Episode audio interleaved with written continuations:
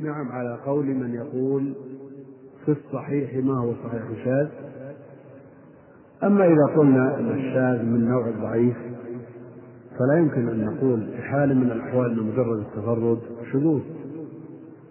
وإن ساعدت اللغة على ذلك. لكن إذا قلنا إن من الصحيح ما هو صحيح شاذ فقد وجد في الصحيح ما ينطبق عليه حد الشاذ حتى عند الشافعي. ما فيه مخالف من الراوي الثقة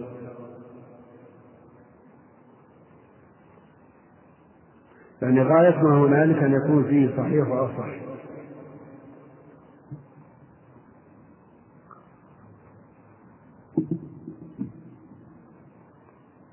حديث جابر وقصة الجمل.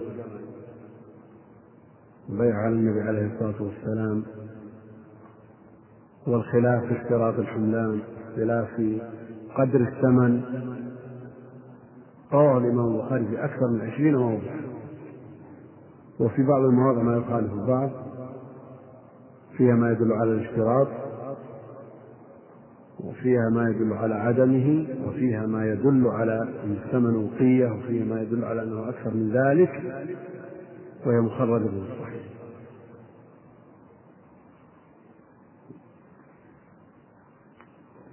لكن الإمام البخاري يرجح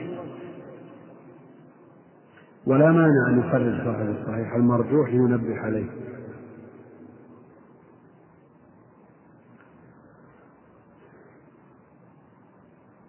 يقول الحافظ ابن كثير رحمه الله قلت ثم تواتر عن يحيى بن سعيد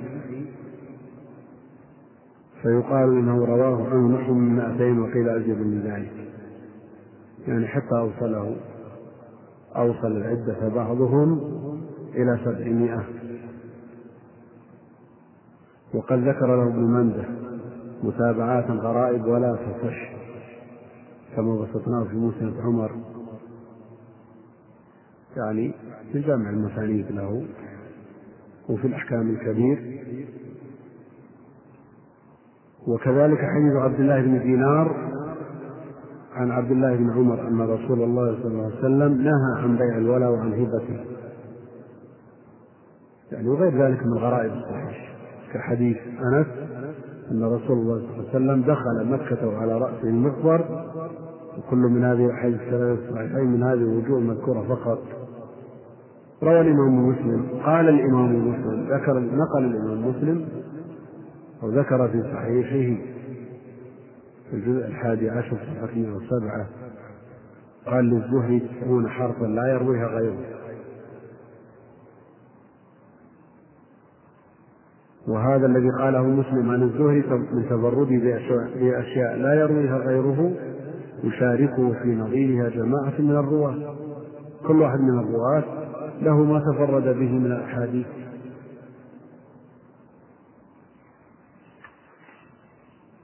يقول الحافظ العراقي ورد قال يعني الحاكم والخليلي ورد ما قال بفرض الثقة كالنهي عن بيع الولا والهبة وقول مسلم روى الزهري تسعين فردا كلها قوية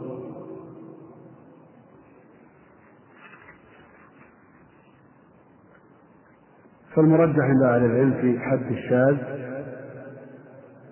أنه ما رواه الثقة مع المخالفة أنه إذا روى الثقة شيئا قد خالفه فيه الناس فهو الشاذ. يعني المردود وهذا إذا قلنا إن الشاذ من قسم الضعيف. نوع من أنواع الضعيف.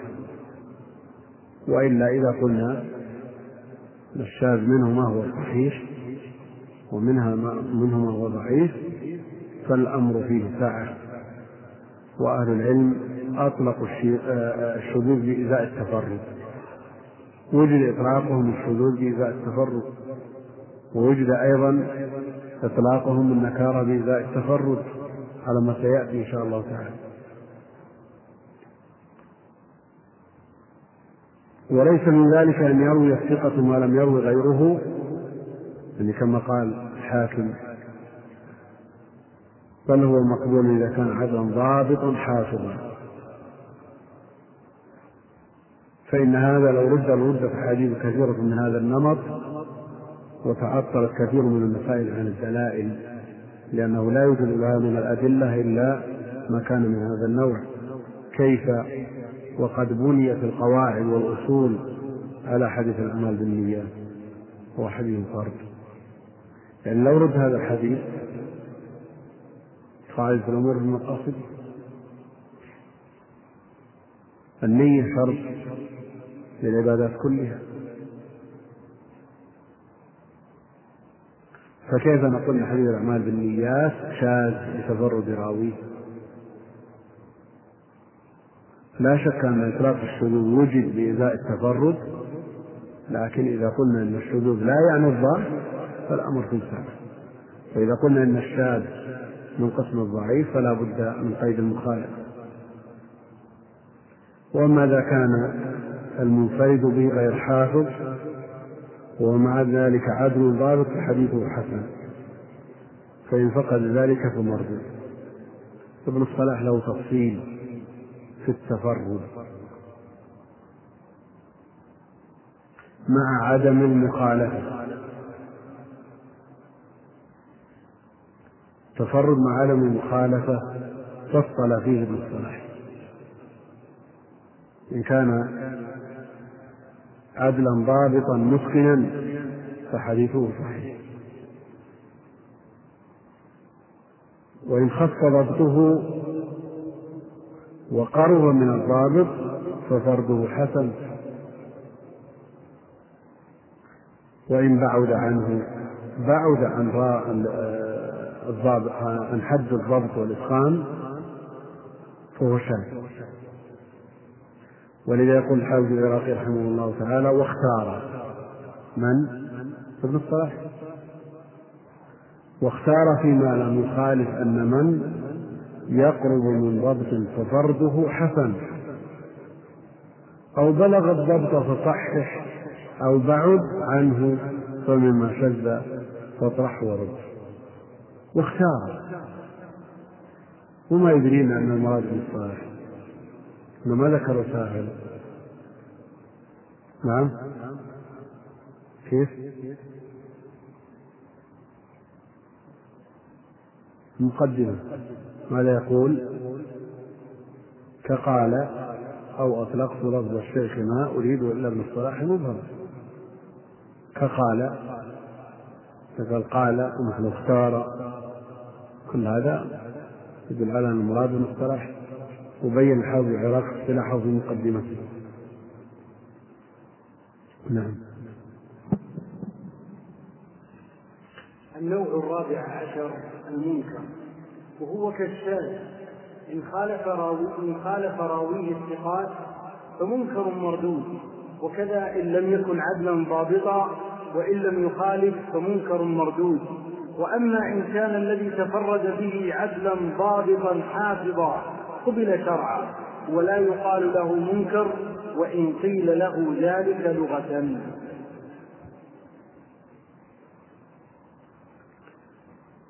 المنكر حده المحرر عند المتأخرين أنه ما رواه الضعيف مخالفا الثقات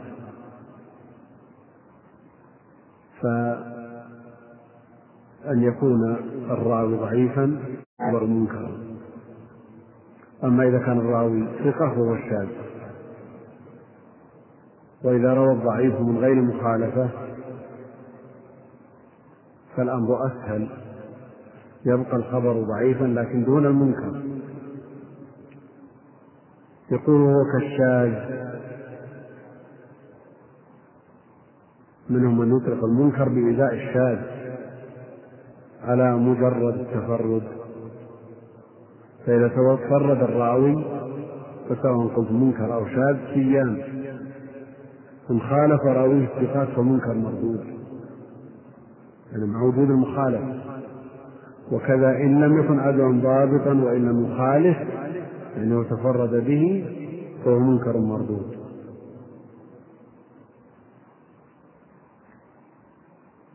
الآن ما الذي يميز المنكر عن الشاذ؟ على هذا الكلام. منهم من يطلق المنكر بإزاء التفرد. المنكر الفرد. كذا البرديجي أطلق والصواب في التخريج إجراء تفصيل لدى الشذوذ مر فهو بمعناه كذا الشيخ. ذكر هل نقول أن الشاذ والمنكر معناهما واحد؟ اللغة لا تساعد. نعم إطلاق بعض الأئمة على أحاديث بأنها شاذة وأنها منكرة قد يساعد. وهل الشذوذ والنكارة مجرد التفرد من الراوي أو لا بد من المخالفة أو لا بد أن يكون المتفرد ضعيفا؟ هذه أمور لا بد منها. يقول إن خالف راويه الثقات فمنكر مردود. وكذا إن لم يكن عدلا ضابطا وإن لم يخالف فمنكر مردود. يقول والصواب في التخريج إجراء تفصيل لدى الشذوذ مر فهو بمعناه كذا الشيخ ذكر يعني إذا روى الثقة مع المخالفة أو تفرد غير الثقة. هذا هو الشاذ إذا تفرد غير الثقة أو روى الثقة ما يخالف فيه. الناس ومثله المنكر عند المصطلح من يقلده. فهو بمعناه كذا الشيخ ذكر. والشيخ المراد به المصطلح فقال أو أطلقت لفظ الشيخ ما أريد إلا المصطلح مفهم فإذا كان راوي الحديث لا يحتمل تفرده فخبره منكر. ومثاله كل كل البلح بالتمر. كل البلح بالتمر. فإنه إذا أكل إذا أكل غضب الشيطان وقال عاش ابن آدم حتى أكل الجديد بالخلق.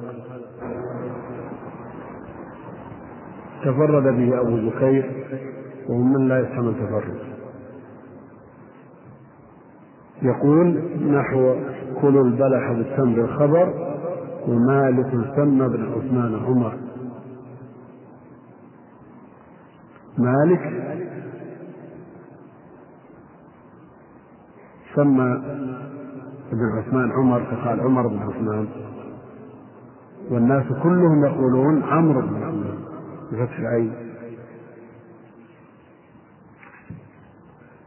وهما أخوان وكلاهما ثقة. فهل يضر الاختلاف في مثل هذا؟ فنسمي مثل هذا منكر؟ مصطلح مثل به المنكر. مثل حديث أبي بكير؟ لكن الحافظ العراقي رحمه الله تعالى يقول قلت فماذا؟ ماذا يضيف الخبر إذا كان عمر بن عثمان أو عمرو بن عثمان؟ قلت فماذا بل حديث نزعه خاتمه عند الخلا ووضعه. هذه النكارة التي ينبغي أن تذكر مثال للمنكر. وعلى كل حال إذا تردد في الراوي وكان التردد بين ثقتين ولم يمكن الجزم لأحد الاثنين وهما ثقتان فالأمر سهل. يعني كما لو جاء سفيان مهمل ولم نستطع الوقوف على حقيقة سفيان هل هو ابن عيينة أو الثوري؟ الأمر في هذا سهل. لكن كون جميع الرواة يقولون عمرو بن عثمان يقول مالك لا عمر بن عثمان. تفرد هو ثقة. نجم السنن. مالك نجم السنن كما قال الإمام الشافعي وغيره صحه استغناء بالشهرة عن تزكية كمالك نجم السنن لكن خالف خالف الناس كلهم كلهم يقولون عمرو بن مسعود. وهو ثقة. هل نقول هذا شاذ ولا منكر؟ على اصطلاح المتأخرين شاذ. لا نقول منكر. وعلى ما اختاره ابن الصلاح من أنه لا يشترط في الراوي أن يكون ضعيفا في النكارة لأن الشاذ والمنكر عنده بمعنى فمالك وإن كان ثقة إلا أنه خالف الناس كلهم فهو منكر عنده. قلت فماذا؟ هذا كلام حافظ العراقي قلت فماذا؟ بل حديث الذي خاتمه عند عند الخلاء. ووضعه لأن هذا الإسناد ركب له إسناد حديث أن النبي عليه الصلاة والسلام اتخذ خاتما من ذهب ثم رماه. هذا حديث صحيح فركب إسناده على هذا الحديث الضعيف.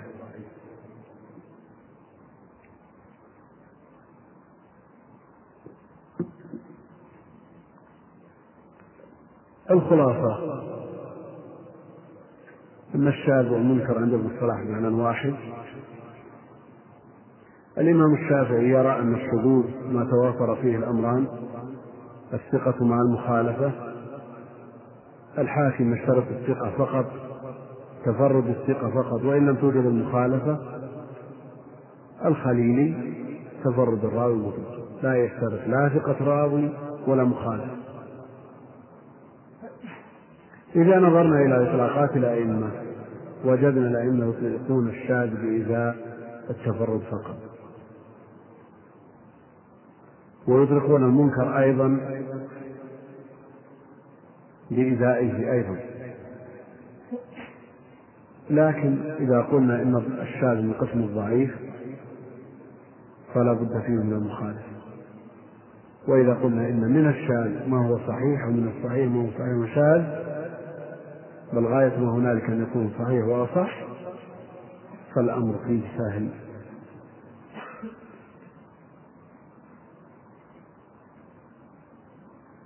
يقابل الشاذ المحفوظ. المحفوظ. فإذا كان الشاذ ما رواه الثقة مخالفا من هو أوثق منه فالمحفوظ ما رواه الثقات يعني نعكس الحد المحفوظ ما رواه الثقات وإن وجدت المخالفة من واحد. ويقابل المنكر المعروف. وإذا كان تعريف المنكر ما رواه الضعيف مخالفا سائر الرواة فيكون تعريف المنكر. إذا كان المنكر ما رواه الضعيف مخالفا للرواة فيكون حينئذ المعروف ما رواه الثقات وإن وجدت المخالفة من ضعيف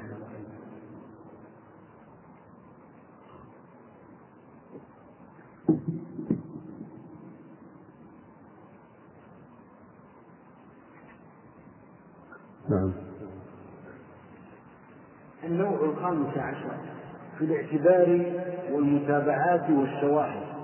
مثاله أن يروي حماد بن سلمة عن أيوب عن محمد بن سيرين عن أبي هريرة عن النبي صلى الله عليه وسلم حديثا فإن رواه غير حماد عن أيوب أو غير أيوب عن محمد أو غير محمد عن أبي هريرة أو غير أبي هريرة عن النبي صلى الله عليه وسلم فهذه متابعات. فإن روي معناه من طريق أخرى عن صحابي آخر سمي شاهدا لمعناه وإن لم يروى بمعناه أيضا حديث آخر فهو فرد من الأفراد. ويغتفر في باب الشواهد والمتابعات من الرواية عن الضعيف القريب الضعف. ما لا يغتفر في الأصول كما يقع في الصحيحين وغيرهما مثل ذلك. ولهذا يقول الدار في بعض الضعفاء يصلح للاعتبار أو لا يصلح أن يعتبر به والله أعلم. هذه عبارات يستعملها أهل الحديث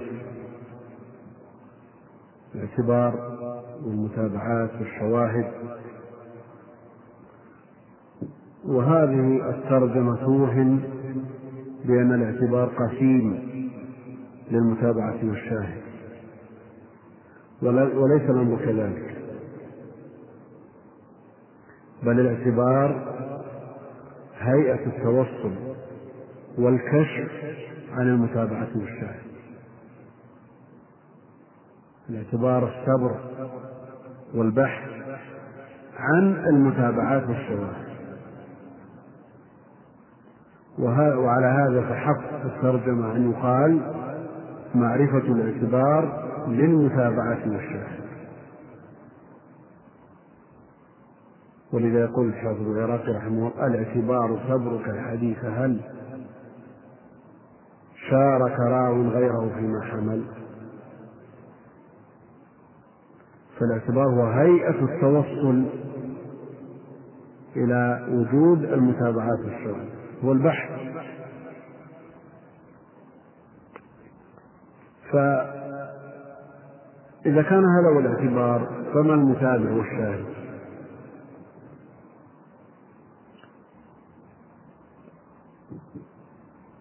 الذي مشى عليه ابن الصلاح وتبعه الحافظ بن كثير ومن اختصر كلام ابن الصلاح ونقله ابن حجر عن قوم كالبيهقي ونحوه. أن الشاهد ما جاء بمعناه والمتابع ما جاء بلفظه. يعني نبحث عن الحديث. فإذا وقفنا عن حديث آخر بغض النظر عن الصحابي هل اتحد واختلف فإن كان باللفظ فالمتابع وإن كان بالمعنى فالشاهد.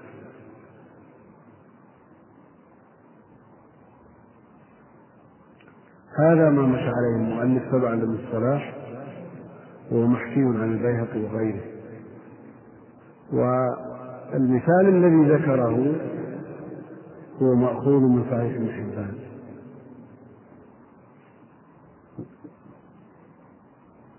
مأخوذ من صحيح ابن حبان في مقدمة الصحيح قال مثاله أن يروي حماد وابن سلمة عن أيوب عن محمد بن سيرين عن أبي هريرة عن النبي صلى الله عليه وسلم حديثا فإن رواه غير حماد عن أيوب أو غير أيوب عن محمد أو غير محمد عن أبي هريرة أو غير أبي هريرة عن النبي صلى الله عليه وسلم.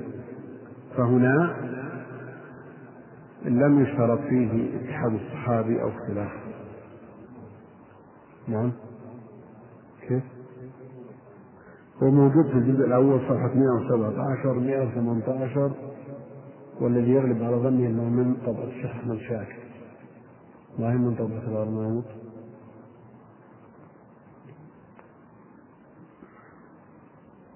ولذا قال أو غير أبي هريرة. فإن روي معناه من طريق أخرى عن صحابي آخر سمي شاهدا لمعناه. فالفرق بين المتابع والشاهد أن يكون المتابع باللفظ والشاهد بالمعنى. هذا قول.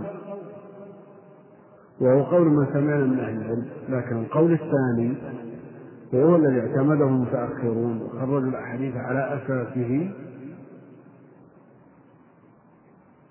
أن المتابع ما جاء عن نفس الصحابي. ولو اختلف اللفظ ولو جاء بالمعنى. والشاهد ما جاء عن صحابي آخر ولو اتحد اللفظ بغض النظر عن اللفظ وهذا هو الذي مشى عليه المتأخرون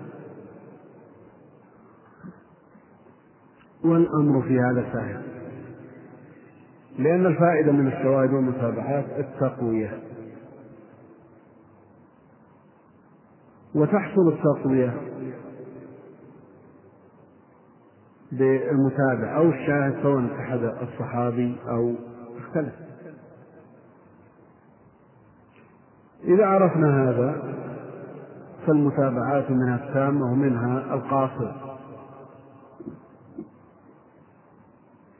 ففي المثال الذي ذكره صاحب الكتاب إذا روى الخبر غير حماد بن سلمة عن أيوب عن محمد بن سيرين عن أبي هريرة. متابعة تامة لكن إذا رواه شخص آخر. عن آخر. عن محمد بن سيرين عن أبي هريرة أو عن ثالث عن أبي هريرة هذه متابعة قاصرة. وعلى كل حال الفائدة من المتابعات والشواهد هي التقوية. تقوية الأخبار. والشواهد التي يعتني بها الترمذي في كل باب من أبواب جامعه. ويقول فيه وفي الباب عن فلان وفلان وفلان. هذه شواهد للحديث الذي يذكر. وقد يصحح الخبر بمجموع هذه الشواهد. ومن هنا دخل عليه التساهل. ثم النظر إلى حديث الباب بمفرده وقد قال عنه الإمام الترمذي حسن صحيح قال المتساهل ومن نظر إلى مجموع الأحاديث في الباب بما في ذلك الشواهد التي أشار إليها قد تبلغ الصفر يقول ويغتفر في باب الشواهد والمتابعات. من الرواية عن الضعيف القريب الضعف القريب الضعف يعني ضعفه محتمل. يصلح للمتابعات يصلح للاعتبار يصلح للشواهد يصلح للترك أما الذي ضعفه شديد فوجوده مثل عدمه على ما تقدم. ويغتفر في باب الشواهد والمتابعات من الرواية عن الضعيف القريب الضعف ما لا يغتفر ما لا يغتفر في الأصول. قد تروي عن ابن لهيعة وهو ضعيف عند أهل العلم. لكن ضعفه قريب. ضعفه قريب. فيصلح للمتابعة. يصلح للشواهد. لكن ما يصلح بالأصول التي يعتمد عليها. ونحو من الرواة.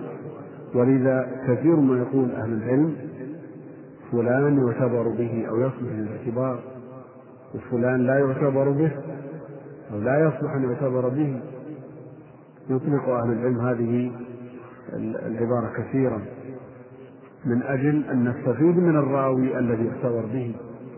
فإذا انضم إليه غيره ممن هو بدرجته تقوى الحديث أما الذي لا يعتبر به ارمي به. ما يفيد. يقول كما يقع في الصحيحين وغيرهما مثل ذلك. نعم. يقع في رواة الصحيحين من مس بضرب من التجريح الخفيف في باب المتابعات الشواهد دون الأصول.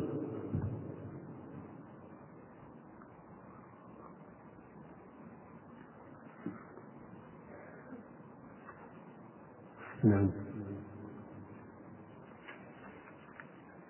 النوع السادس عشر النوع السادس عشر في الأفراد وهو أقسام تارة ينفرد به الراوي عن شيخه كما تقدم أو ينفرد به أهل قدر كما يقال نعم.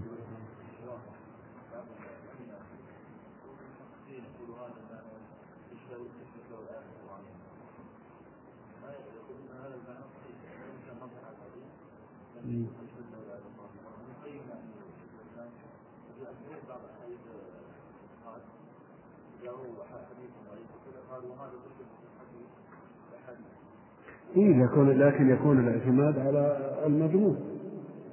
يكون الاعتماد على المجموع.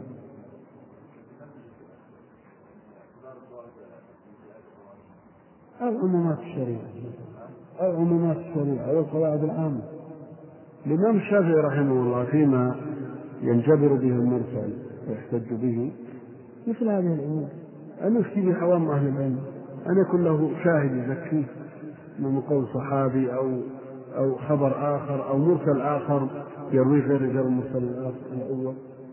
المقصود مثل هذا إذا كان له أصل يشهد له فلا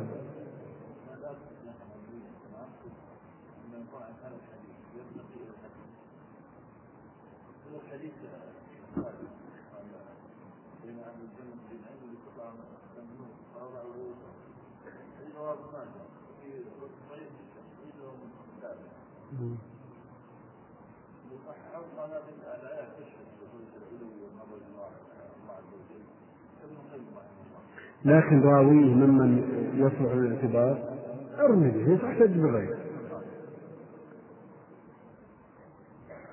أقول ارمي به واحتج بغيره على طريقة أهل العلم على طريقة أهل الحديث مثل هذا الذي لا يصلح الاعتبار وجوده مثل عدم وجوده مثل عدمه. نعم هم يعترفون بأن الراوي مهما كان بلغ في الضعف في ضعف الحفظ والضبط والإتقان حتى في عدالته من الطعن قد يصدق.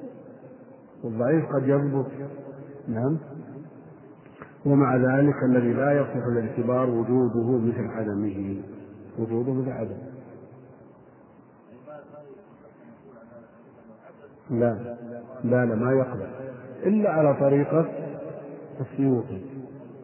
السيوطي يقول بها. الشيخ الألباني أحيانا يمشي على هذا. والسيوطي في ألفيته يقول في الضعيف الذي لا ينجبر وربما يكون كالذي بدي يعني به في ما تحدث عنه من انجبار الضعيف وارتقائه الحسن لغيره. طريقته يرقيه لكن جمهور العلم لا. هذا ما يعتبر به وجود مثل العدم. حتى لو تابعه واحد بمنزلته لا يعتبر به ما يجوز إلا ضعف ما يجوز الطويل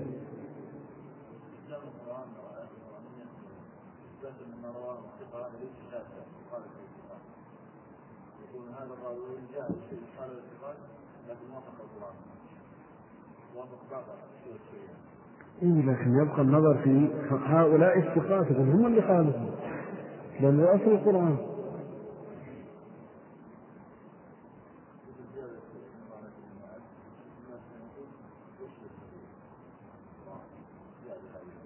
يشهد لصحة الجملة لا لصحتها في هذا الموضع. فرق الجملة ما حد ينكر ان الله لا يكون الميعاد لكن في هذا الموضع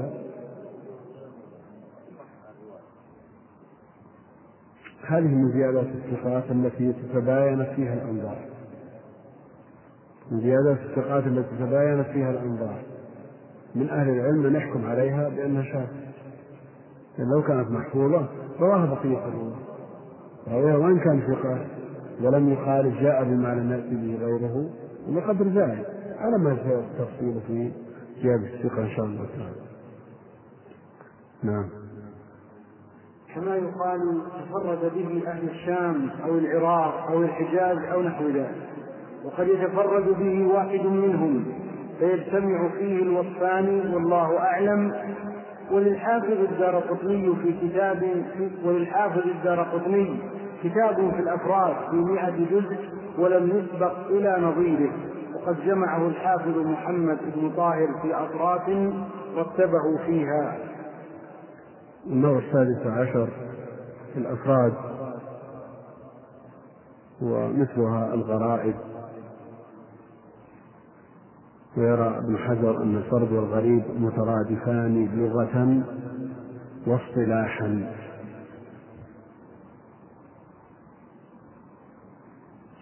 إلا أن الحديث خايروا بينهما من حيث كثرة الاستعمال وقلته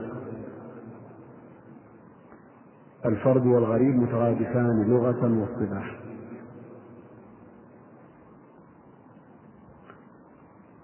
فالكلام الحافظ صحيح. الفرد هو الغريب في اللغة.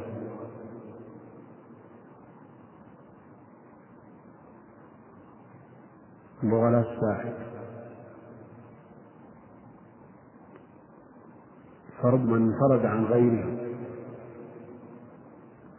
والغريب وإن اجتمع بغيره.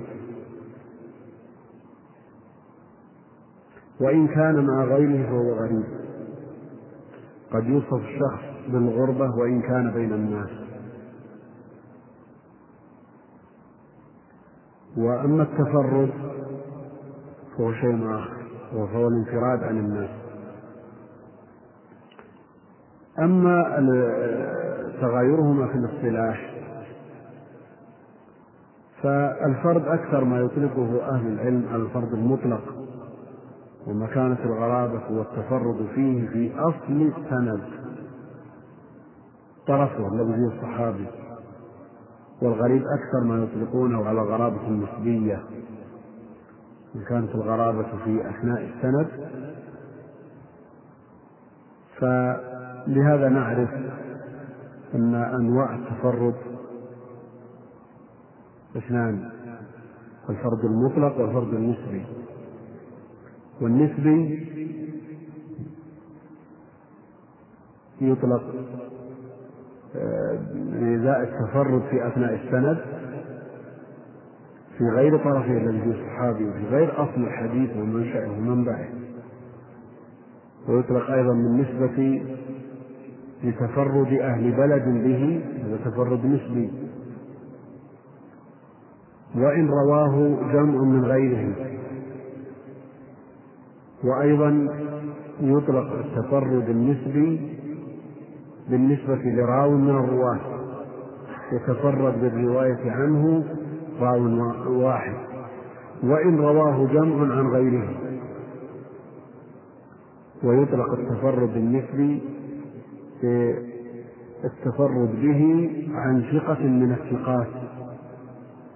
وإن رواه جمع عن غير هذا الثقة. فإذا تفرد أهل بلد أهل البصرة برواية حديث ولو كثر عددهم في هذا هذه سنة تفرد بها أهل البصرة إذا روى مالك حديث وتفرد به راو من الرواة عن مالك وقد تفرد به عن مالك فلان وإن رواه جمع عن غير مالك. وهكذا. فالتفرد تارة ينفرد به الراوي عن شيخه كما تقدم أو ينفرد به أهل قطر كما يقال تفرد به أهل الشام أو العراق أو الحجاز أو نحو ذلك.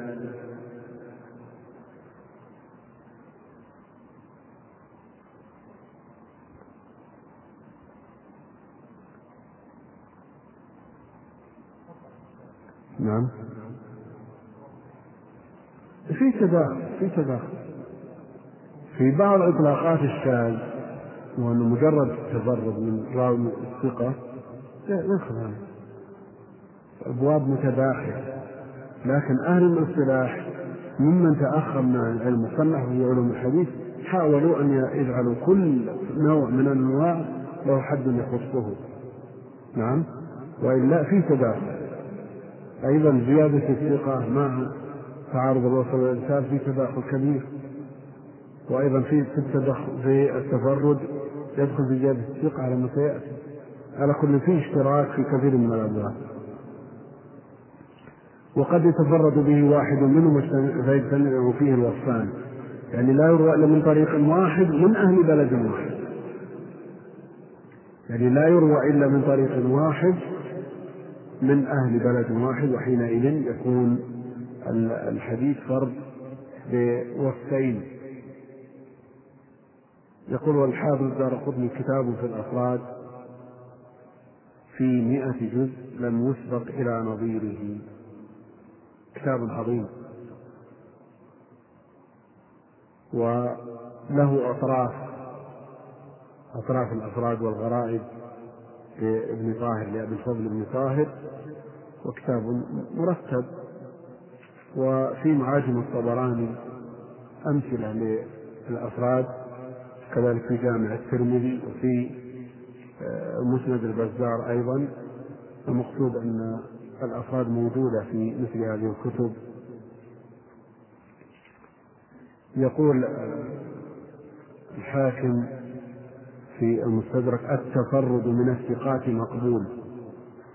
هذا موجود عند الحاكم الأول صفحة 35 وفي مواضع أخرى. يقول التفرد من الثقات مقبول. وعلى كل حال الراوي إذا كان ثقة.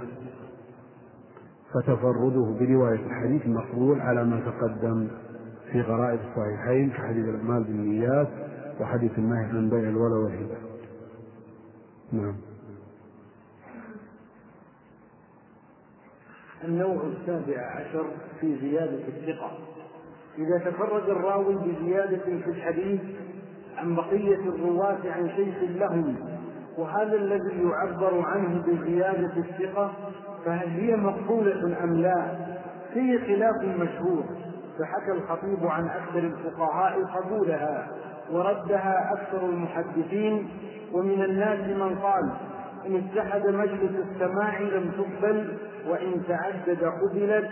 ومنهم من قال تقبل الزيادة إذا كانت من غير الراوي بخلاف ما إذا نشط فرواها تارة وأسقطها أخرى.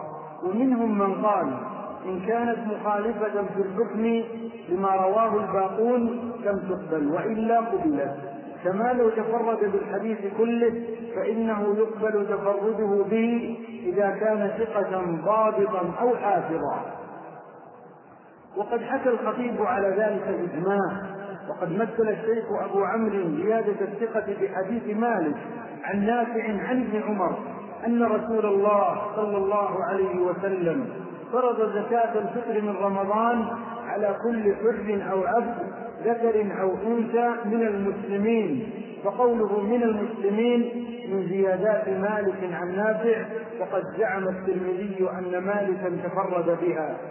وسكت أبو عمرو على ذلك ولم يتفرد بها مالك فقد رواها مسلم من طريق الضحاك من طريق الضحاك بن عثمان عن نافع كما رواها مالك. وكذا وكذا رواه البخاري وأبو داود والنساء وأبو داود والنسائي من طريق عمر بن نافع عن أبيه كمالك قال ومن أمثلة ذلك حديث جعلت لي الأرض مسجدا وطهورا تفرد أبو مالك من سعد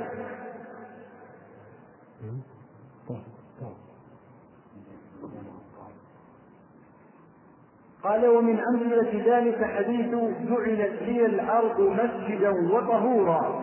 تفرد أبو مالك سعد بن طارق الأشجعي بزيادة وتربتها طهورا. عن ربعي بن حراش عن حذيفة عن النبي صلى الله عليه وسلم.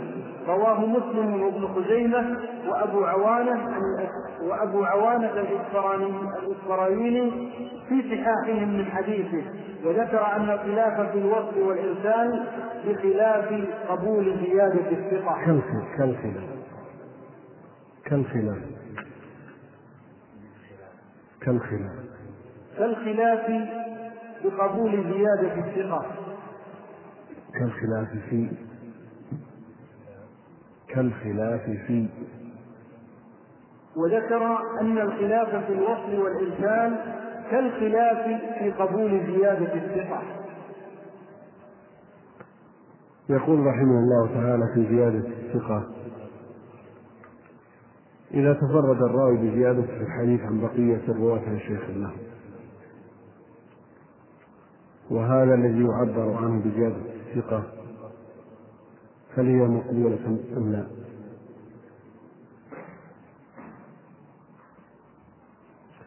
المتأخرون يصدرون الأحكام العامة ويقولون زيادة الثقة مقبولة. يطلقون ذلك سواء كان في التقعيد والتنظير أو في التطبيق. والحاكم في مستدركه الجزء الأول صفحة ثلاثة وصفحة ستة وثمانين في مواضع كثيرة من مستدركه يقول الزيادة من الثقات مقبولة في المتون والأسانيد. هم يطلقون هذا. لكن الذي ينظر في مواقع الاستعمال من الأئمة الكبار المتقدمين يجدهم لا يحكمون بأحكام مضطردة فأحيانا يقبلون هذه الزيادة وأحيانا يردونها ويحكمون عليها بالشذوذ. فهل من ضابط من كتب في علوم الحديث حاول أن يوجد ضابط لقبول هذه الزيادة هذه الزيادة. لكن مثل ما ذكرنا في تعارض الوصل والإرسال والوقف والرفع لا يمكن أن ينضبط تنضبط أحكام الأئمة المتقدمين ببعض بل هو جار على قاعدته في الحكم بالقرائن. فأحيانا الناظر في الإسناد يجده من أنظف الأسانيد. والمتن يشتمل على زيادة يترتب عليه حكم ويجد الإمام أحمد حكم عليها بالشذوذ أو أو البخاري أو غيره. ونظير هذا الإسناد أو هذا الإسناد في موضع آخر جاء لمتن اشتمل على زيادة يحكم لها بالقبول.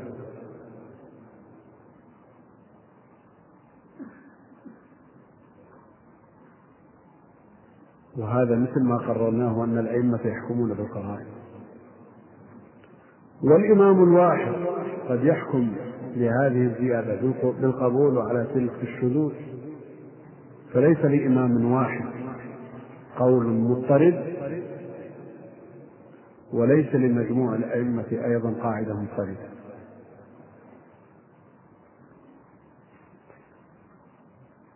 يطلقون. عن المتأخرين أن زيادة الثقة مقبولة. سمعنا كلام الحاكم وكلام النووي كثيرا ما يقول هذه الزيادة وزيادة من الثقة مقبولة. ابن الصلاح قسم تقسيم يرى أنه يقرب وجهة النظر بين المتأخرين والمتقدمين فجعل الزيادات على ثلاثة أقسام. زيادة مخالفة وزيادة موافقة أو لا مخالفة فيها أو زيادة موافقة من وجه مخالفة من وجه. فالزيادة الموافقة لا إشكال فيها. والزيادة التي لا موافقة ولا مخالفة فيها هذه كالحديث المستقل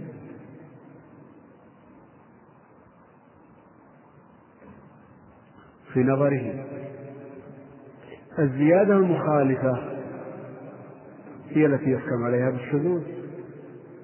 الزيادة المخالفة من وجه الموافقة من وجه هي محل النظر. ومن أوضح أمثلتها ما ذكره المؤلف في نهاية الباب. جعلت لي الأرض مسجدا وطهورا. تفرد أبو مالك سعد بن طارق الأشجعي بزيادة وتربتها طهورا. تفرد به عن ربعي بن حراش عن حذيفة عن النبي صلى الله عليه وسلم رواه مسلم. جعلت لي الأرض مسجدا وطهورا. الرواية الثانية وتربتها طهورا. هل التربة موافقة للأرض؟ أو مخالفة لها أو موافقة من وجه مخالفة من وجه؟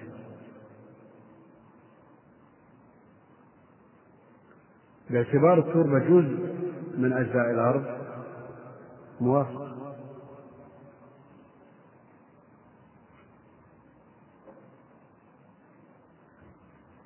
فما وجه المخالفة؟ وجه المخالفة عند من يخصص التيمم بالتراب دون غيره مما على وجه الأرض.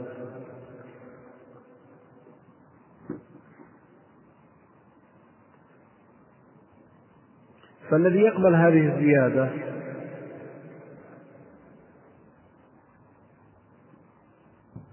ويخصص التيمم بالتراب دون غيرهم على وجه الأرض كالحنابلة والشافعية.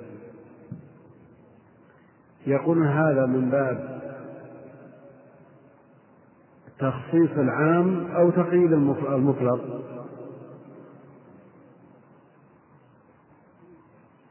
نعم. تقييد المطلق لماذا؟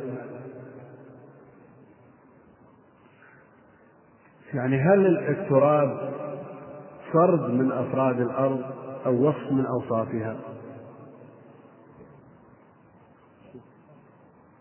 نعم. كم فرد من الأفراد؟ لا. تخصيص. ها كم؟ هي فرد ولا وصف؟ إذا قلنا أن فرد من أفرادها. والتخصيص تقليل أفراد العام. نقول في مثل هذا الموضع لا يقصد التخصيص. لماذا؟ نعم. لأن ذكر الخاص بحكم موافق لحكم العام لا يقصد التخصيص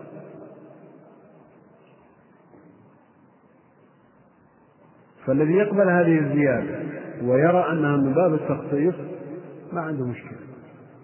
يتيمم بالتراب وغير التراب إلا أن التراب أولى من غيره فنص عليه للعناية به.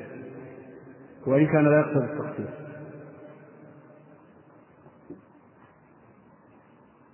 والذي يقول إن التراب وصف من أوصاف الأرض وليس بفرد من أفرادها فيكون هذا عندهم باب التقييد وحينئذ يحمل المطلق على المقيد في هذه الصورة أو لا؟ نعم لماذا؟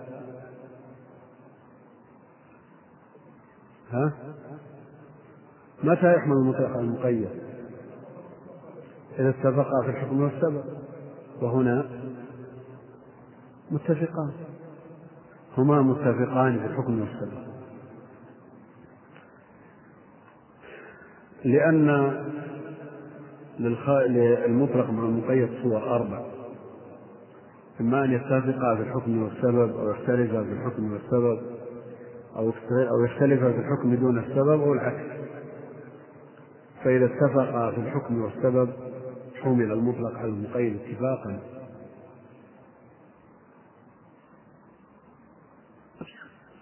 كما هنا.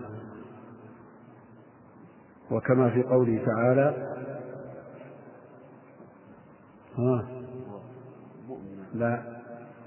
لا يشهد حرمت عليكم الميتة والدم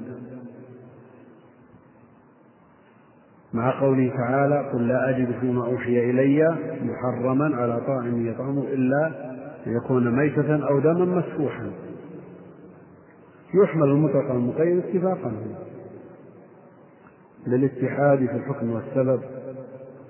إذا اختلف في الحكم والسبب لا يحمل المطلق المقيد إجماعا.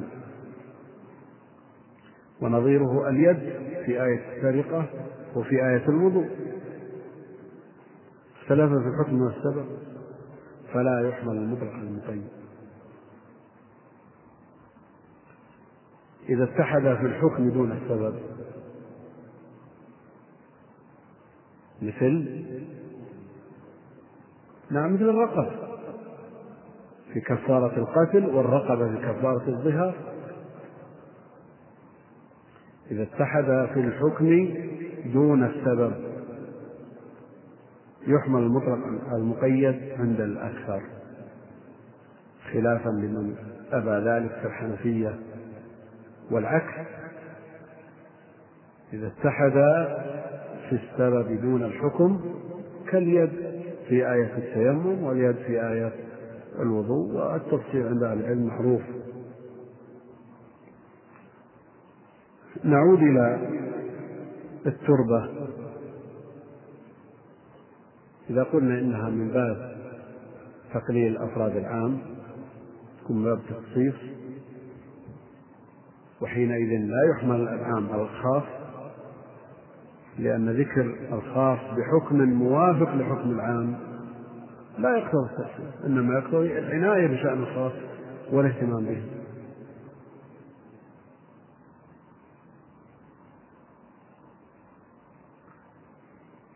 قيل في وصية.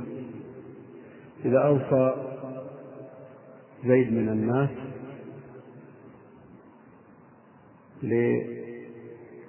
لبني تميم. لبني تميم الفقهاء منهم هذا تخصيص ولا تقييد؟ نعم. نعم. تقييد بوصف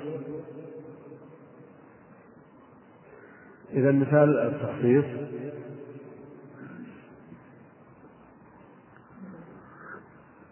نعم.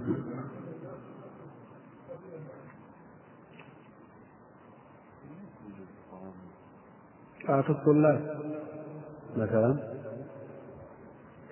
أعطوا الطلاب. مم.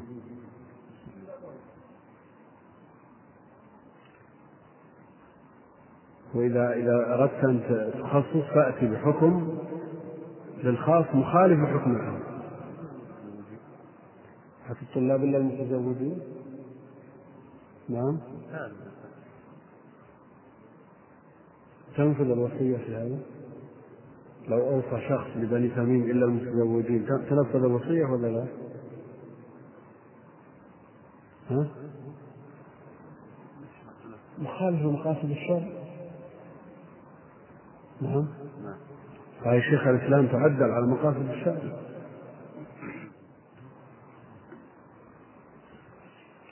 نعود إلى زيادة الثقة. وأن المعتمد عند أهل العلم أنهم لا يحكمون بحكم عام مضطرد بل ينظرون إلى كل حديث بمفرده وينظرون ما يؤيده القرائن. فإن أيدت القرائن القبول قبلت وإلا ردت. وهذه طريقة أهل العلم أهل هذا الشهر لا سيما المتقدمين منهم. مثل المعلم يكفي شلون الاخوان بيحضرون غدا ولا ولا نقف على المحل؟ ها؟ كيف؟ آه بعيد بعيد كان هذا المقرر لكن كان فيه وقت لأن المعل عندنا وقفنا عليه الآن بعد والمعل والمضطرب والمدرج. في أيضا المقلوب الموضوع أيضا. نعم. والمقلوب وفي أنواع كثيرة يا شيخ. من غير تفصيل. من مجرد توضيح عبارات لا بأس. ولا معرفة من تقبل رواية ومن ترد موقف طيب. على كل بيحضرون الأخوان غدا ولا جمعة خير إن شاء الله. اللهم صل وسلم وبارك على عبدك ورسولك محمد وعلى آله وصحبه أجمعين. بسم الله الرحمن الرحيم. الحمد لله رب العالمين. وصلى الله وسلم وبارك على عبده ورسوله نبينا محمد وعلى آله وصحبه أجمعين. هذا يطلب إتمام الشرح شرح الكتاب. ويلح في ذلك. والشيخ ناصري بيرتب موعد لاحق إن شاء الله تعالى لتكميل الشرح.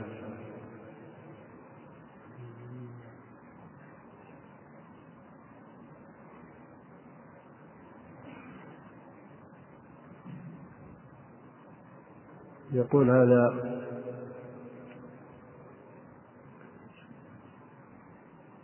هذا يبدي مناسبة ينقلها عما لم يسمه بكون الإمام البخاري رحمه الله تعالى بدأ بالغريب وختم بالغريب مسلما بقوله عليه الصلاة والسلام بدأ الإسلام غريبا وسيعود غريبا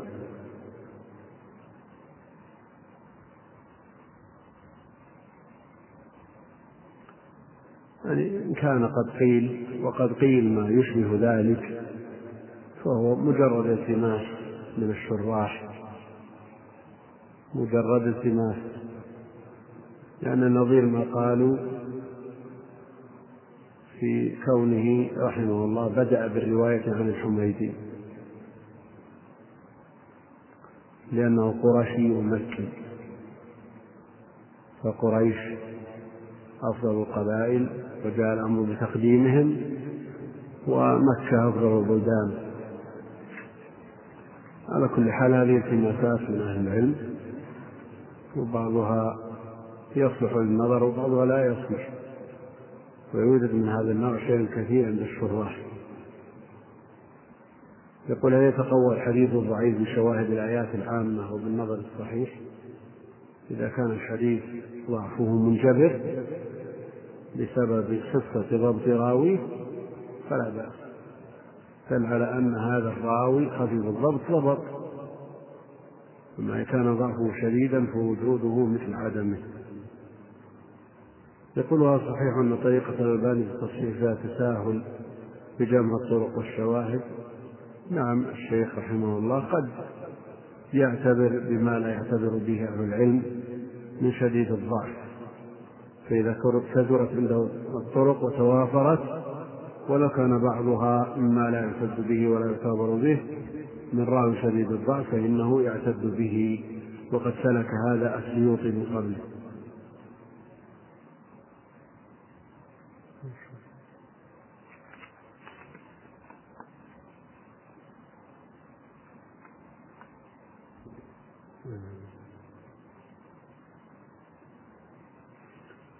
يقول هناك طبعة لشرح النووي على مسلم عن دار الخير. قدم لها الدكتور الزحيري ذكروا أنهم صححوها وحرروها. فيقول هل تنصح بهذه الطبعة؟ على كل حال الطبعات القديمة متقنة ومحررة غالبا. لأن لجان التصحيح في المطابع الكبرى علماء. وكان هم الناشرين في بداية الأمر نشر العلم. ثم صار الهم عند المتأخرين الارتزاق. صارت مهنة من المهن وحرفة من الحرف لا يهمهم إلا الربح والخسارة. الذي تقرر عندي أن أجود طبعات شرح النووي على مسلم هي الطبعة الموجودة على هامش إرشاد الساري فإن وجدت الطبعة الخامسة فبها ونعمة وإلا في السادسة.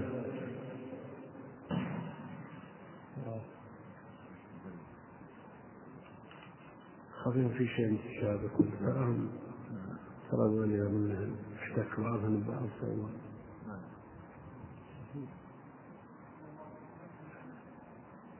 جواب؟ نعم. أقول المطابع الكبرى القديمة يتولى التصحيح فيها علماء وهم الناشرين في أوائل عهد الطباعة نشر العلم. واللجان التي تصحح لهم علماء أيضا. فهذا يسأل عن طبعة حديثة لصحيح شرح النووي على مسلم والذي عندي من خلال المقابلة والموازنة في الدرس بين طبعات متعددة أن شرح النووي على مسلم المطبوع بهامش إرشاد الساري الطبعة الخامسة إن وجدت وإلا فالسادسة.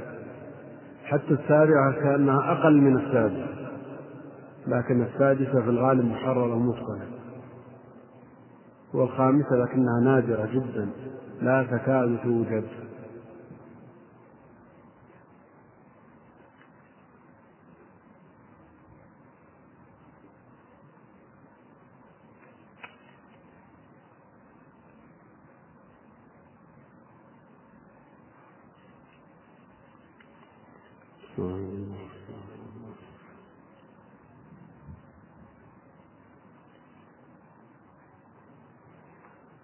حديث طلق بن علي وبشرة بن صفوان في مسجد ذكر يقول هل هي أحاديث ضعيفة؟ على كل هي بمجموع طرقها حسنة. وحديث بسرة أرجح من حديث طلق من حيث الصناعة. وعلى هذا مس الذكر ناقض للوضوء. على القول المرجح. وإن كان بعضهم يرى أن حديث بسرة على جهة الاستحباب على جهة الاستحباب للجمع بين الحديثين وكان هذا رأي شيخ الإسلام رحمه الله. يقول ألا يكون الراجح في تعريف الشاذ هو ما اختاره ابن حجر في شرح النخبة أو مخالفة الثقة لمن هو أوثق منه؟ هذا هو مختاره الشافعي. ومختاره الشافعي. اختاره ابن الصلاح اختاره أيضا الحافظ العراقي وغيره. وذو الشذوذ ما يخالف الثقة فيه الملا فالشافعي يحقق. لكن قول الحاكم وهو تفرد الثقة أو قول الخليلي وهو تفرد الراوي ثقة كان أو غير ثقة هذا أخذه من مواقع استعمال أهل العلم. حكموا على بعض الأحاديث التي فيها مجرد التفرد بأنها شاذة. فما معنى الشذوذ حينئذ عندما نطلقه لإزاء مجرد التفرد؟ نقول أهل العلم أطلقوه. لكن إن كان الشذوذ من أقسام الضعيف على ما استقر عليه الاصطلاح فلا بد من قيد المخالف. لأن مجرد تفرد الثقة مقبول عند أهل العلم. وغرائب الصحيحين كما هو معروف ولم يشترط من يرتد به من العلم أن يتعدد الراوي بصحة الخبر. وقد رد على الحاكم وما يفهم من كلام البيهقي والكرماني الشارح قولهم أن شرط البخاري أن يكون الحديث مرويا من طريقين فأكثر.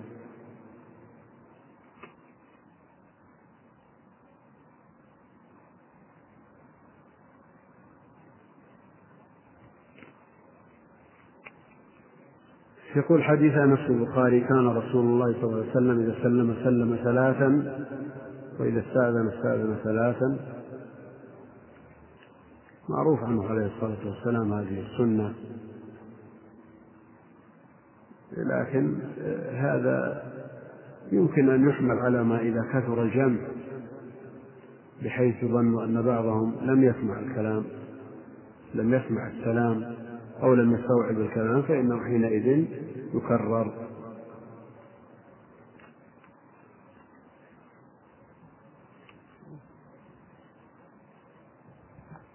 نبدأ نعم صمت بسم الله الرحمن الرحيم. الحمد لله رب العالمين. والصلاة والسلام على أشرف الأنبياء وإمام المرسلين نبينا محمد عليه وعلى آله أفضل الصلوات وأتم التسليم. أما بعد فيقول المؤلف رحمنا الله وإياه والمسلمين أجمعين النوع الثامن عشر معرفة المعلل من الحديث وهو فن خفي على كثير من علماء الحديث. حتى قال بعض حفاظهم معرفتنا بهذا كهانة عند الجاهل وإنما يهتدي إلى تحقيق هذا الفن الجهابذة النقاد منهم يميزون بين صحيح الحديث وسقيمه ومعوجه ومستقيمه كما كما يميز الصيرفي البصير بصناعته بين الجياد والزيوف والدنانير والفلوس. فكما لا يتمارى هذا كذلك يقطع ذاك بما ذكرناه ومنهم من يظن ومنهم من يقف بحسب مراتب علومهم وحذقهم واطلاعهم على طرق الحديث وذوقهم حلاوة عبارة الرسول صلى الله عليه وسلم التي لا يشبهها غيرها من ألفاظ الناس. فمن الأحاديث المروية ما عليه أنوار النبوة ومنها ما وقع فيه تغيير لفظ أو زيادة باطلة أو مجازفة أو نحو ذلك يدركها البصير من أهل هذه الصناعة وقد يكون التعليل مستفادا من الإسناد. وبث أمثلة ذلك يطول جدا وإنما يظهر بالعمل. ومن أحسن كتاب ومن أحسن كتاب وضع في ذلك وأجله وأفحله كتاب العلل لعلي بن المديني شيخ البخاري وسائر المحدثين بعده في هذا الشأن على الخصوص. وكذلك كتاب العلل لعبد الرحمن بن أبي حاتم وهو مرتب على أبواب الفقه وكتاب العلل للخلال ويقع في مسند الحافظ أبي بكر البزار من التعاليل ما لا يوجد في غيره من المسانيد وقد جمع أجمة ما ذكرناه كله كله الحافظ الحافظ الكبير. كله وقد جمع أجمة ما ذكرناه كله الحافظ الكبير أبو الحسن أبو الحسن الدار قطني في كتابه في ذلك وهو من أجل كتاب بل أجل ما رأيناه بل أجل ما رأيناه وضع في هذا الفن. لم يسبق إلى مثله. وقد أعجز من يريد أن يأتي بشكله فرحم فرحمه الله وأكرم مثواه. ولكن يعوزه شيء لا بد منه وهو أن يرتب على الأبواب ليقرب تناوله ليقرب تناوله للطلاب أو أن تكون أسماء الصحابة الذين اشتمل عليهم مرتبين على حروف المعجم ليسهل الأخذ منه فإنه مبدد جدا. لا يكاد يهتدي الإنسان إلى مطلوبه منه بسهولة والله الموفق. يقول الحافظ رحمه الله تعالى المعلل من الحديث. والمحلل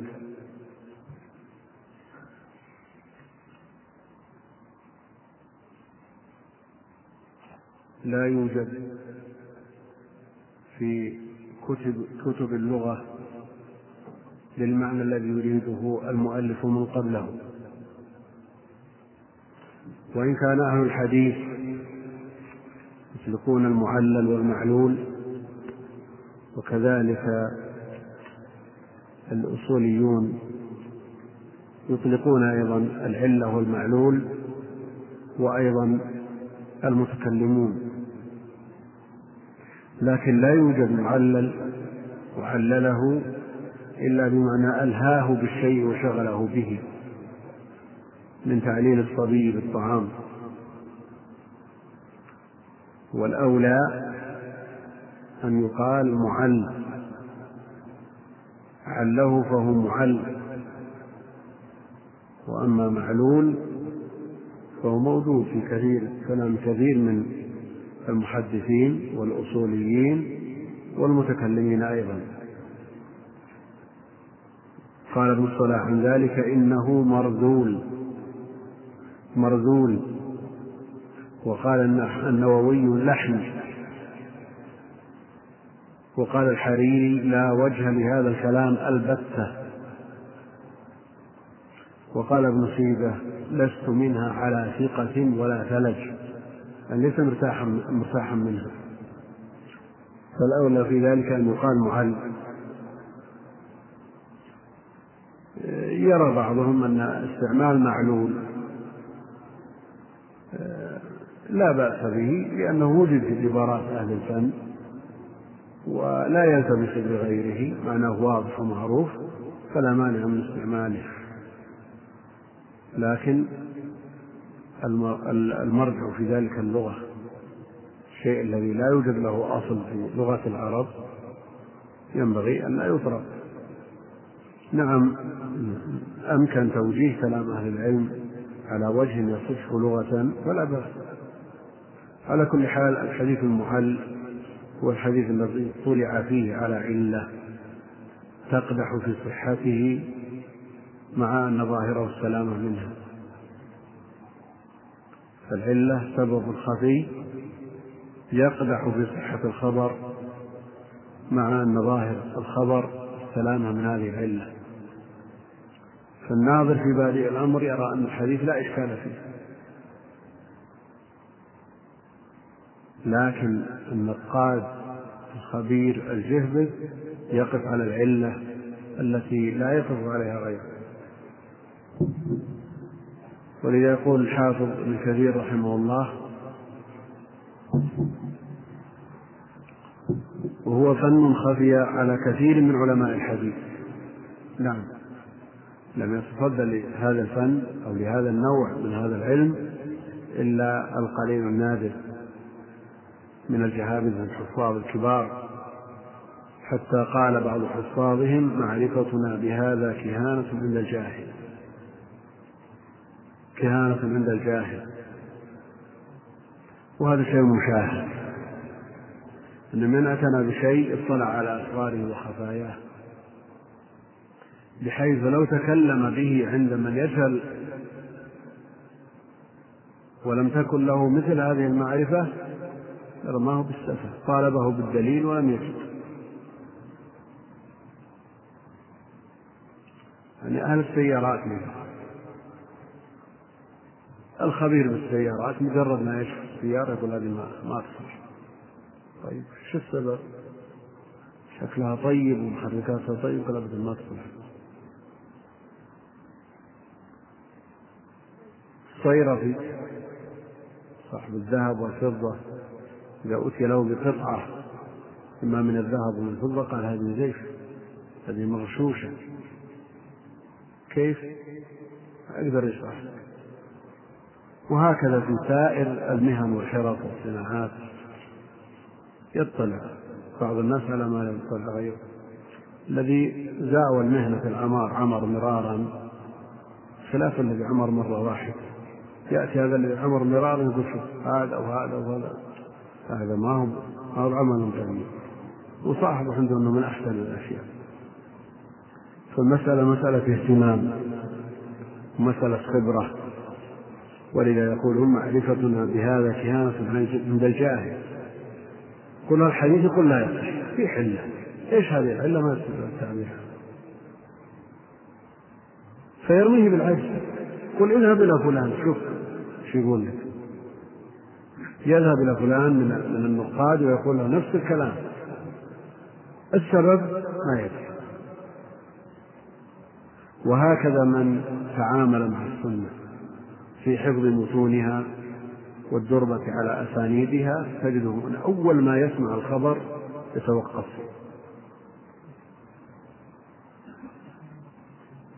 وهم يتفاوتون كما قال الحافظ ابن كثير رحمه الله منهم من يقطع ومنهم من يظن ومنهم من يقف.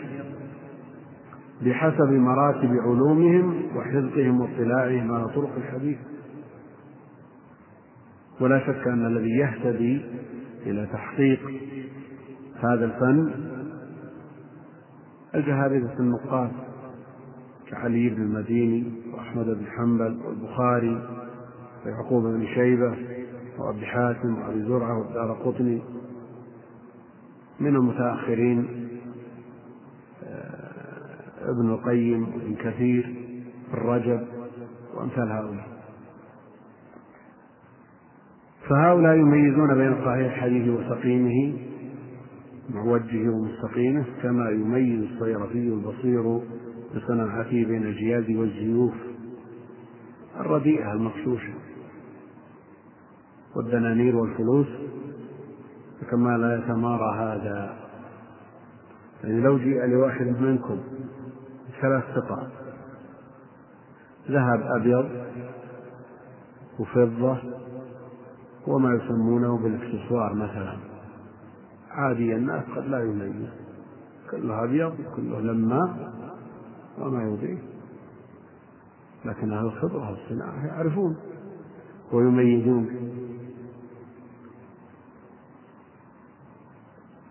يقول فكما لا يتمارى هذا يقطع ذاك بما ذكرناه ومنهم من يظن تقل درجة درجة القطع. فيغلب على ظنه أن هذا فيه علة ومنهم من يقف.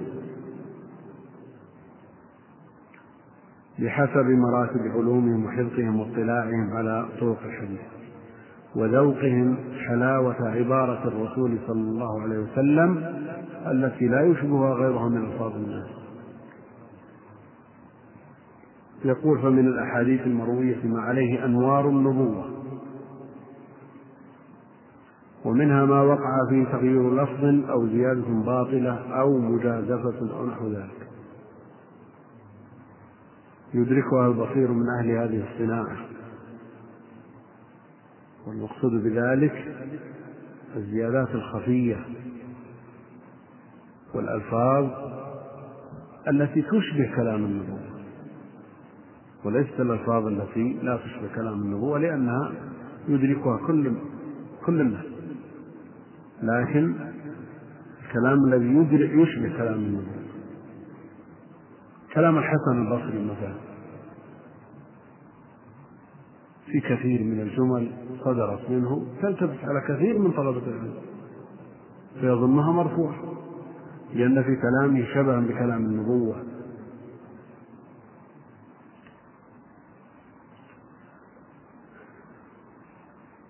يقول وقد يكون التعليل مستفادا من الإسناد وبسط أمثلة ذلك يطول جدا وإنما يظهر بالعمل.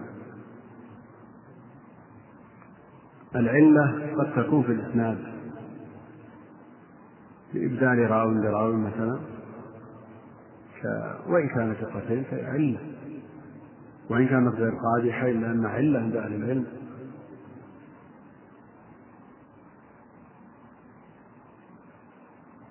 وبسط أمثلة ذلك يطول جدا وإنما يظهر بالعمل. هناك العلة التي تكون في المتن. يأتي السند مثل الشمس لكن المتن فيه علة. مثلوا لعلة المتن بحديث البسملة كما قال الحافظ العراقي رحمه الله تعالى وعلة المتن كنفي البسملة. إذ ظن راو نفيها فنقله في صحيح مسلم حديث صحيح كان عليه الصلاة والسلام وأبو بكر وعمر يفتتحون القراءة بالحمد لله رب العالمين. الراوي ظن أنهم لا يذكرون بسم الله الرحمن الرحيم. ما دام يفتتحون بالحمد لله رب العالمين فهم أنهم لا يذكرون بسم الله الرحمن الرحيم. فصرح بذلك. وقال إنهم لا يذكرون بسم الله الرحمن الرحيم في أول القراءة ولا في آخرها. سند صحيح. لكن الراوي ظن هذا الظن فنقل. نقل فهمه للناس. ولا شك أن هذا من باب الصحابة. هذا من بعد عصر الصحابة وهي علة خفية. إذا نظرنا إلى إسنادها سند مقبول. لكن هذا الراوي ظن فهم من قول الصحابي أنهم لا يذكرون بسم الله الرحمن الرحيم أنهم يفتتحون القراءة. بالحمد لله رب العالمين. قال لا يذكرون بسم الله الرحمن الرحيم. هذا المفهوم. هذا المفهوم. فنقل فهمه هذا وأخطأ في ذلك.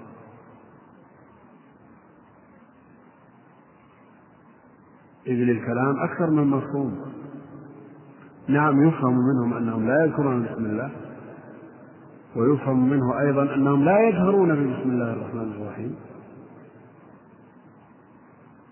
وإن رأى الحافظ ابن حجر توجيه هذه الرواية لا يذكرون بسم الله الرحمن الرحيم جهرا.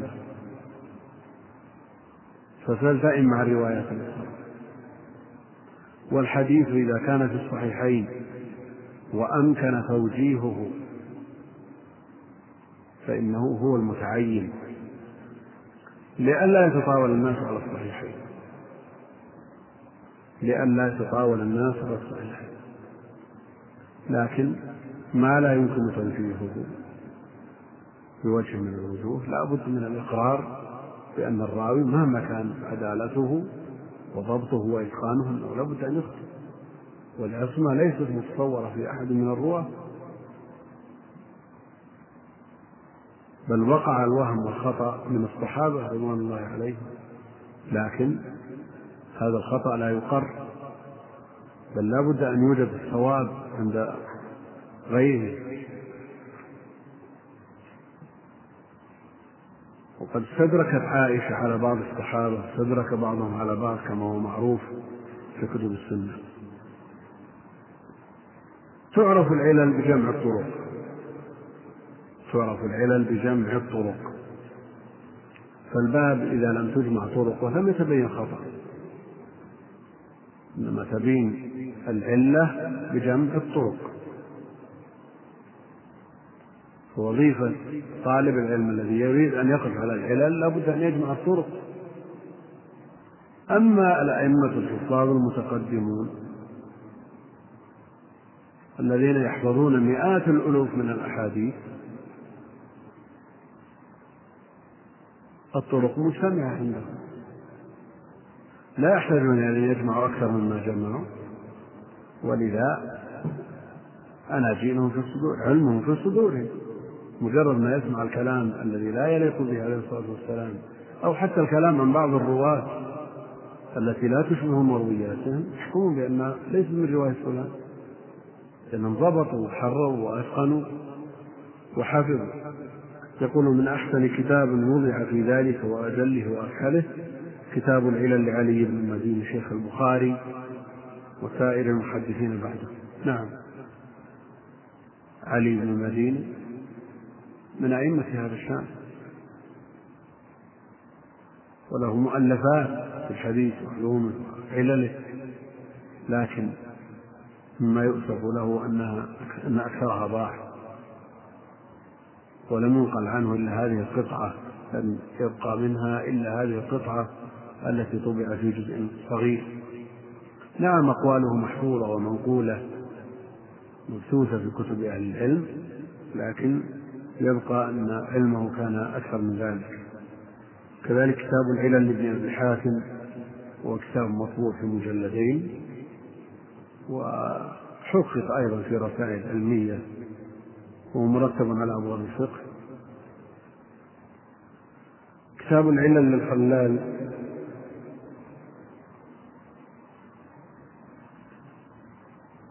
وله مختصر للموفق بن قدامة وكتاب جيد في بابه.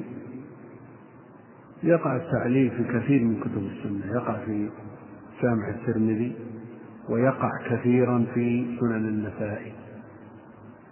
تراجم النسائي علل وإشارات أبي عبد الرحمن في آخر الأبواب علل. وكتاب من أنفس الكتب. إلا أنه لصعوبته أحجم الناس عن شرحه. ولذا هو أفقر الكتب في الشروح. وقد تصدى لشرح شخص من المعاصرين شرح بشرح جيد مطول وجيد في الجملة وإن كان أكثره نقول لكنه في الجملة جيد يخدم الكتاب لا سيما متون الكتاب. إلا أنه لم يتعرض لهذه العلل لصعوبتها. يقع أيضا التعليل في المسند البزار والتعليل أيضا يقع من الهيثمي في زوائده مجمع الزوائد وغيرها يشير إشارات خفيفة إلى هذه العلل. ثم قال وقد جمع أزمة ما ذكرناه كله الحافظ الكبير أبو الحسن الدار قطب في كتابه في ذلك. علل الدار قطب وهو من أجل الكتب وأنفسها. بل أجل ما رأيناه أوضع في هذا الفن. لكن قد يسمع الطالب المبتدئ الثناء على مثل هذا الكتاب فيبادر باقتنائه وقراءته قبل الصحيحين. هذا لا ينبغي. المهم المهم ابدأ لمرحلة ثانية التعليم. مرحلة لاحقة. كشخص سمع الثناء على كتاب العقل والنقل واقرأ كتاب العقل والنقل الذي إيش؟ لا في الوجود له نظير ثاني. ما في الوجود له نظير ثاني. وابن القيم فبادر باقتنائه في المرحلة المتوسطة. العلماء الكبار المتمكنين من قراءة كتب شيخ الإسلام الذين قرأوا جميع كتب شيخ الإسلام يطون الصفحات الكثيرة من هذا الكتاب ما يفهمون. فلا بد من التدرج في التعلم. لا بد أن نبدأ بالسلم من أوله ولا بد أن نبدأ باصطغار العلم قبل كباره. تعلما وتعليما. ولذا جاء في الرباني كما قال ابن عباس في في الصحيح هو الذي يعلم الناس بصغار العلم قبل كباره. يأتيك طالب في المتوسط أو في الثانوي حتى في الجامعة. أنت محتاج لكتاب أيها المعلم فتقول أجيب الكتاب الفلاني. لا ما يصح. عليك أن تنصح هذا الطالب وتنصح له. يأتي بكتاب يستفيد منه ويناسبه ليس الملحوظ بالدرجة الأولى في التعليم مصلحة الشيخ. وإن كان هو المستفيد المعلم هو المستفيد قبل الطالب المؤلف مستفيد قبل القارئ. لكن ليس ليس جلوس التعليم من أجل أن ينفع نفسه فقط بل عليه أن ينصح من استنصح. ولو قدر أنه طلب منه قراءة في كتاب طلب من الشيخ أن يقرأ عليه بكتاب لحاجة الطالب إليه ويرى أن غيره من أهل العلم يحسن توضيح وشرح هذا الكتاب فالنصيحة تقتضي أن يدل على من هو أولى منه. وهذه رفعة له في الدنيا والآخرة. فالمانع أن إذا جاء شخص يريد أن يقرأ بكتاب؟ يعني ما عاملنا ولا زاولنا وإن كان يعني ما يصعب علينا فهمه لكن أن ننصح بمن عانى هذا الكتاب وينفع الطالب أكثر من غيره. فهذا الذي يسمع مثل هذا الكلام من الحافظ ابن كثير وقد جمع أئمة كما ذكرنا. الحافظ الكبير أبو الحسن الدار في كتابه في ذلك وهو من أجل كتاب بل أجل ما رأيناه وضع في هذا الفن لم يسبق إلى مثله وقد أعجز من يريد أن يأتي بعده فرحمه الله وأكرمه.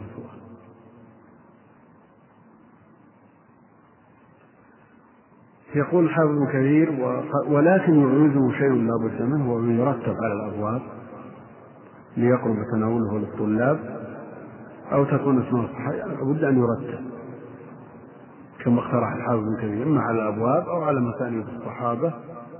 والآن الفهارس المتنوعة تخدم الكتاب. هناك فهارس على المسانيد وفهارس على ألفاظ المتون فارس على الأبواب وكلها تخدم الكتاب. فهذا الإعواز أمره سهل تؤديه هذه الفهارس يقول فإنه مبدد جدا لا يكاد يهتدي الإنسان إلى مطلوبه منه بسهولة.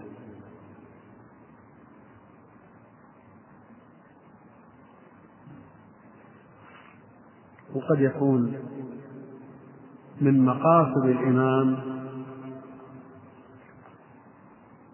توعير الحصول على الفائدة من كتابه. كما فعل ابن حبان. يذكر عنه أنه رتب كتابه على الأنواع والتقاسيم